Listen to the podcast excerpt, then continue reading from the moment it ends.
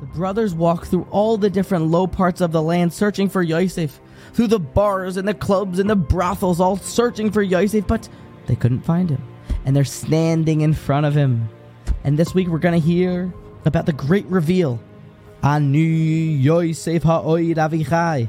Now I'd like to spend three days on the back and forth between the brothers and the important internalizational points that perhaps we can internalize from this story. Clearly, there's a lot for the amount of time the Torah spends upon it. But how is it that the brothers didn't know that this was Yosef? And Rashi tells us that he had a beard. Yosef had a beard, and when he was young, he left him without a beard. Gemara and Yevamos. Yes.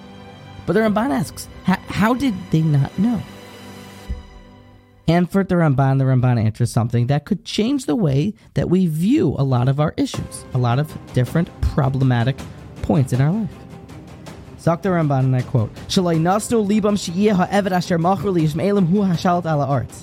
They searched everywhere, but the man in front of them they didn't recognize because they didn't internalize. They didn't place their heart, to literally translate. libam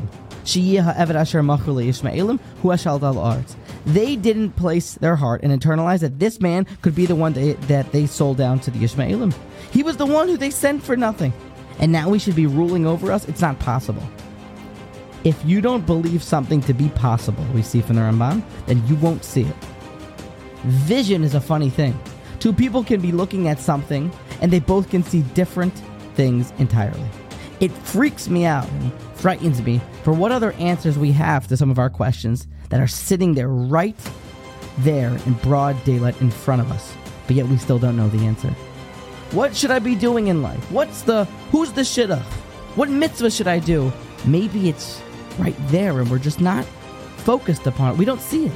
If you're a loy nasnu libam, if you don't try to see it, you don't believe it to be possible, well then you won't see it even if it's right underneath your nose.